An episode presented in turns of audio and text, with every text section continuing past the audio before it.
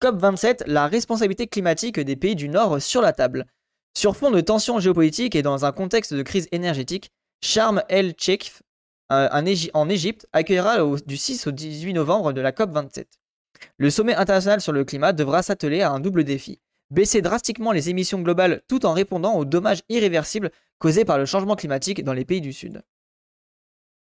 Mégafeu en Gironde comme au Portugal, inondations meurtrières au Pakistan ou encore en Corée du Sud, sécheresse hors norme, mercure dépassant la normale partout sur le globe, l'été 2022 a été scandé par le désastre climatique. Et en vrai, euh, l'été, mais aussi l'automne. Hein. Euh, avant, euh, autant de catastrophes qui nous démontrent comment l'humanité est entrée en plein pied dans un régime climatique. Un monde nouveau où, pour reprendre les mots du groupe d'experts intervental sur l'évolution du climat, le GIEC, à chaque fois il faut que je dise GIEC en fait, hein, le changement climatique s'accélère et s'intensifie. Les experts de l'ONU ont cette année, dans leur sixième rapport depuis 90, alerté sur le fait que les dérèglements climatiques entraînent déjà les dommages irréversibles sur la nature, comme pour les sociétés humaines. Et pour souligner la réduction substantielle des énergies fossiles, fait partie des moyens les plus efficaces pour limiter l'emballement du climat. Ok, donc ça c'était l'argument de Name tout à l'heure qui me disait justement euh, le, truc du. Les émissions, c'est vraiment l'angle le, plus, euh, le plus probable, enfin le, plus puissant, quoi. Alors que le deuxième printemps, jusqu'au début novembre, on, s'en bat les couilles. Bah, non, mais je pense qu'il n'y a pas encore les datas, euh, Vilou. À avis, c'est surtout pour ça. Car si en 2020, la pandémie de, du Covid-19 avait fait reculer nos émissions de gaz à effet de serre, en 2021, l'humanité n'a jamais émis autant de CO2. c'est quoi ça? Hop là. Euh, à ce, paysage climatique en ruine se sont greffés en 2022 les défis mondiaux multiples. La guerre en Ukraine, la crise du euh, multilatéralisme, je que c'est ça, euh, la hausse des prix de l'énergie et des denrées alimentaires, ou encore l'augmentation des niveaux d'endettement. C'est donc dans ce contexte délétère que Sharm el-Sheikh, en Égypte, accueillera du 6 au 18 novembre prochain la 27e conférence internationale sur le climat, ou conférence des parties COP qui réunit près de 200 pays sous l'égide de la Convention cadre des Nations Unies sur le changement climatique. Sept ans après l'accord de Paris et après le fiasco qu'a été la COP26 de Glasgow, que faut-il attendre de ce nouveau sommet mondial? Quels en sont les principaux enjeux? Non mais ça, eh, vraiment MDR, les, les COP, c'est vraiment le pire des trucs. Hein. Genre vraiment, ça sert à rien, c'est juste de l'écologie libérale, institutionnelle, on va rien faire, on va rester dans le capitalisme. Ça n'a aucun intérêt. Hein. Le euh, multilatéralisme, c'est la complexification des conflits internationaux. Ok, bah merci, je savais pas du tout. Merci pour le, message. Maintenir le cap des 1,5 degrés. Alors que la température moyenne mondiale a déjà augmenté de 1,1 degré, la pression s'accentue pour, que la communauté internationale atteigne l'objectif climatique euh, phare de l'accord de Paris de 2015, à savoir limiter le réchauffement planétaire au mieux à 1,5 degré d'ici la fin du siècle. MDR, a priori, c'est dans 10 ans qu'on arrive à ça. Donc on est, c'est bon, c'est mort dans l'œuf le bordel. Euh, à la COP26 de Glasgow, en Écosse, les États s'étaient donné un an pour revoir à la hausse leur plan climat respectif appelé, en langue onusienne, onusien, pardon, contribution déterminée au niveau national. Oh, vas-y, on s'emmerde ces trucs-là. Hein. Toutefois, le 27 octobre dernier, le programme des Nations Unies pour l'environnement a rappelé que nous sommes encore bien loin de cet objectif. Les récents engagements climat pris par les États nous mettent sur une trajectoire de réchauffement de 2,5 voire 2,8 à la fin du siècle. S'ils sont respectés, bien sûr. Ouais, donc en gros, euh, globalement, on est finito, quoi. Euh, face à la procrastination climatique des dirigeants, Antonio Guterres, euh, Guterres, le secrétaire général de l'ONU, a mis en garde Nous nous dirigeons vers une catastrophe mondiale. Oui, la COP27 offrira donc l'occasion diplomatique et médiatique aux pays de s'engager à rehausser l'ambition de leur CDN. Mais plus le temps passe, plus la barre est haute. Comme le recommande le GIEC pour atteindre l'objectif de 1,5 degré, nous devons, réunir par, nous devons réduire par deux nos émissions de CO2 d'ici 2030 par rapport au niveau de 2019. Mais ouais, et moi c'est ça qui, en fait, ce qui me fascine, c'est que comment, tu peux penser réussir à faire ça en restant dans un système productiviste et d'enrichissement? Moi, c'est vraiment ça qui me fascine, c'est que les mecs sont tellement bridés dans leur logiciel, ils sont tellement en, mode tunnel vision qu'ils ne comprennent même pas que c'est la base de leur logiciel qui ne fonctionne pas. C'est fascinant en vrai. 100 milliards pour la justice climatique. En 2009, lors de la COP 15 à Copenhague, Danemark, les États les plus riches se sont engagés à verser chaque année et au plus tard, dès 2020, 100 milliards de dollars par an à la destination des pays du Sud. Ok, je savais pas ça. Ce fonds vert a pour euh, but d'aider les nations les plus pauvres à effectuer leur transition écologique, alors qu'elles sont les premières victimes du changement climatique et les moins émettrices de CO2. Ok, en vrai, c'est intéressant ça. Je, connaissais pas ce truc-là. Vous me direz, oui, c'est une goutte d'eau. Je suis d'accord avec vous que c'est sûrement une goutte d'eau euh, dans un océan d'action de, euh, de, merde. Mais c'est intéressant. Au, moins, les, gens ont conscience du rapport nord-sud. On peut faire un mingo, genre les pays qui se déplaceront pas, les promesses non tenues. Ouais, en vrai, de ouf, Vilouf, de ouf, de ouf. Mais selon les dernières estimations de l'OCDE, euh, ces financements n'avaient atteint que 83,3 milliards de dollars en 2020. Ah d'accord, bah bravo. Vous voyez, même ça, c'est même pas fonctionnel. D'autant que la qualité de ces financements pose question, puisque 70% de ces sommes allouées sont des prêts, souligne Guillaume Contin. Quoi? Compin, chargé de plaidoyer climat pour Oxfam France. Attends, mais comment, mais comment tu peux faire des prêts? Mais ça n'a pas de sens. Ouah, les mecs, ils, ils, font des prêts pour faire ça, mais quel enfer. Hein. Euh, durant cette COP 27, il faudra restaurer la confiance entre les pays du Sud, premiers impactés par le dérèglement climatique, et les pays du Nord, émetteurs historiques de gaz à effet de serre. Depuis 91, 79% des décès enregistrés et 97% du nombre total de personnes touchées par les conséquences des catastrophes climatiques l'ont été dans les pays du Sud. Waouh Oh le chiffre, il est horrible Attendez, 79% des décès enregistrés et 97% du nombre total de personnes touchées sont dans les pays du Sud. Oh, c'est un enfer. Et à l'heure actuelle, les gouvernements africains consacrent jusqu'à 10% de leur PIB à l'adaptation du changement climatique pour une crise qu'ils n'ont pas provoquée. L'un des enjeux de cette COP27 sera de concrétiser cette promesse de 100 milliards de dollars par an, sachant que l'an dernier à Glasgow, les pays riches ont déclaré que ce fonds vert sera efficient dès 2023 pertes et dommages. La grande question à l'ordre du jour de la COP27 sera celle dite des pertes et dommages, c'est-à-dire des dégâts irréversibles causés par les événements climatiques extrêmes liés au réchauffement. Le meilleur exemple pour illustrer cette épineuse problématique est les inondations dramatiques qu'a vécu cet été le Pakistan. 1400 morts, un tiers du pays sous l'eau et 1,7 million d'habitations détruites. Donc ça, on a lu un article pour ceux qui s'intéressent euh, sur la chaîne YouTube.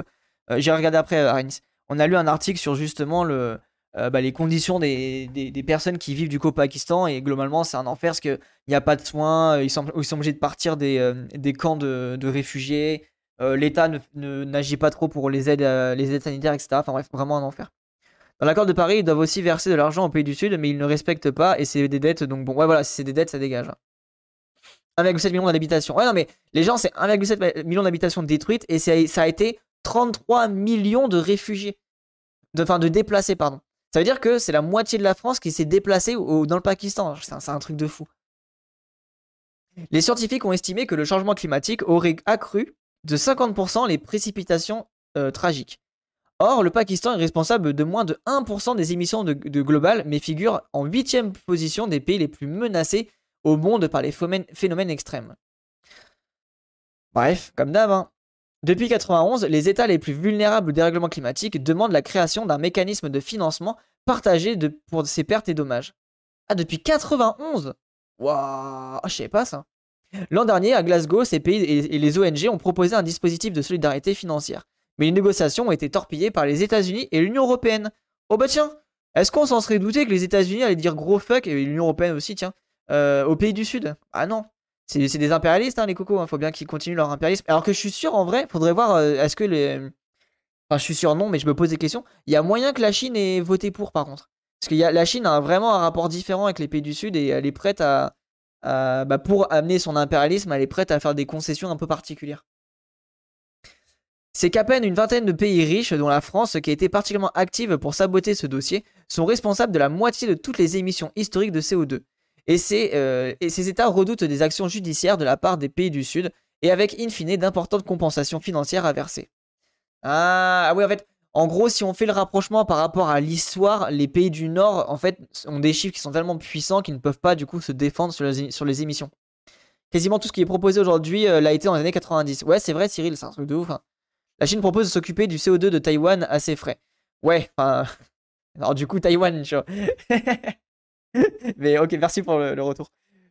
Entre les sécheresses qui vont s'intensifier, rendant les, cultures incultivables et les zones tropicales trop humides et chaudes, empêchant carrément la survie des corps vivants. Ouais, bah Voilà, c'est dans un, on va dire dans, 25 ans, tu vois. Mais oui, c'est sûr que tous ces trucs-là, si on commence pas déjà à y réfléchir, ça va être la, vraie sauce. Hein. Seules l'Écosse, la Wallonie et l'Allemagne ont, brisé le tabou en annonçant à la COP26 une enveloppe de plus de 10 millions d'euros pour les pertes et dommages causés par la crise climatique dans le Sud. Une somme modeste, le coût des destructions liées au chaos climatique pourrait atteindre les 580 milliards de dollars par an d'ici 2030. Waouh Après vraiment, euh, quel optimisme. Ah mais t'inquiète, je... oui, je suis optimiste. Laisse-moi croire. Moi j'y crois, j'ai confiance. Pourtant, cet argent existe. Les six premiers mois de 2022, les six plus gros producteurs d'énergie fossiles ont réalisé avec assez de profit pour couvrir le coût des principales catastrophes liées au climat dans les pays du Sud, tout en dégageant près de 70 milliards de dollars de bénéfices, pointe Fanny Petitbon, responsable du plaidoyer de Caire. Waouh, mais t'es sérieux? Attends, attends, tu vas me dire que les entreprises... Non mais quel enfer les pays du Nord doivent arrêter de jouer la montre pour déployer un mécanisme financier alimenté par des taxes sur les énergies fossiles sur les super profits, sur les secteurs aériens et maritimes. Je suis d'accord, en fait, c'est ça. Il y a vraiment le côté où on joue la montre, et ça, je suis clairement d'accord avec ce point de vue. C'est en fait, c'est l'enfer parce que du coup, on est vraiment en mode. Euh, on a clairement enlevé notre, euh, notre humanité, en fait. C'est juste qu'on veut faire du, profit, on veut pas rembourser. il y, a ce côté, on, est, on ne pense même pas bien commun, on pense vraiment juste enrichissement et, et continuer le, le profit, la montée des pays du Nord pour s'enrichir, quoi. Une des pistes les plus concrètes qui s'esquissent pour fournir cette aide est une vaste réforme des systèmes financiers internationaux, comme l'appelle de ses voeux le V20, groupe miroir du G20 qui réunit les pays les plus pauvres et les plus vulnérables au globe. Ah, en gros, sortir de, du FMI, quoi. L'idée qui émerge sur cette perte et dommage, c'est que les banques multinationales de développement, comme la Banque mondiale, non, les banques multilatérales de développement, comme la Banque mondiale, peuvent répondre à ces problèmes de financement suite à une réforme profonde de leur structuration, indique Sébastien Trier, directeur de l'Institution de développement durable et des relations internationales. Euh, mais non, bam, c'est pas notre faute, c'est pas vrai, c'est les Chinois qui polluent, tu sais. En produisant euh, comme des gros porcs, ils produisent des biens qui envoient en Occident, l'Occident qui en demande toujours plus pour produire à la Chine. Ouais, c'est ça, exactement. Oh, wait, euh, de ouf. Attends, mais jouer la montre dans le deathmatch où tout le monde meurt à la fin, c'est pas un peu couillon? Mais, Non, mais c'est ça, en fait, Ertenko, c'est ça que j'essaie de faire comprendre, c'est que les gens, c'est des, des immenses débiles. Allô, on vit dans un bocal, en fait on vit dans un bocal avec, une, un couvercle. Et ce qui se passe en Chine, euh, ça impacte les pays du Nord. Hein. Enfin, ça impacte le monde globalement. Et c'est là où je me dis, les gens, ils sont vraiment débiles. Hein. C'est allô, on est dans un bocal, on respire, on respire tous le même air en fait. Foire expo du greenwashing. Et la France dans tout cela. Emmanuel Macron prendra la, la parole à la tribune de la COP27 lundi 7 novembre, bénéficiant auparavant de l'aura du succès de la COP21 de Paris en 2015. L'État français débarquera en Égypte en tant que pays doublement condamné pour l'incitation climatique de la part du Conseil d'État et du tribunal administratif de Paris. Allez La France condamnée là Je croyais que c'était une saucisse. Non, oui, en fait, c'est voilà, une saucisse dans un bocal. Ou alors c'est un bocal de saucisse. Voilà, exactement, comme dit Thierry c'est un bocal de saucisse. Ouais. Euh, par ailleurs, la France, entre le premier semestre 2021 et celui de 2022, n'est parvenue à réduire ses émissions que de 0,6% et s'est contentée de s'aligner sur les objectifs de réduction de l'UE, qui visent les 55% d'ici 2030, alors que l'Allemagne s'est fixé comme but 65% ou le Danemark 70%. Et du reste, le Danemark, euh, ça pose problème parce que là, ils sont en train de mettre en place des trucs euh, par rapport à l'élevage, et du coup, il y a une grosse sauce en ce moment avec les éleveurs qui, du coup, bah, se font baiser à cause du système et compagnie.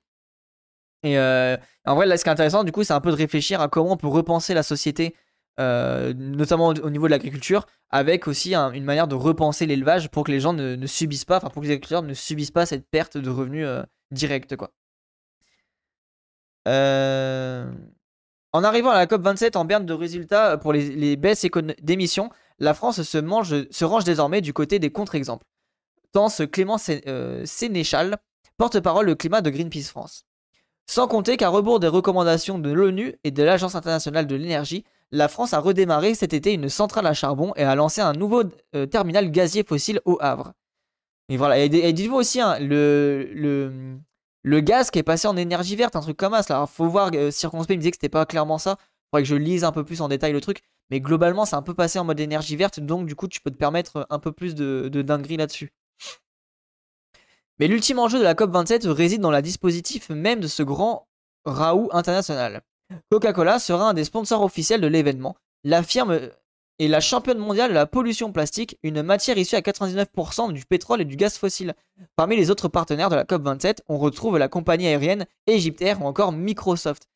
Non mais vraiment, eh, genre Coca-Cola, tu vois, genre euh, vraiment la présence même d'une multinationale impérialiste qui, pollue partout dans le monde, qui détruit des emplois, qui, qui euh, sponsorise l'événement, quoi. Le greenwashing. De même, le cabinet américain de conseil en relations publiques, Hill and Knowlton Strategies, qui a travaillé pour les géants pétroliers ExxonMobil, Shell, Chevron et Saudi Aramco, gère la communication de la présidence égyptienne de cette COP 21. Enfin, COP, euh, pardon, 27.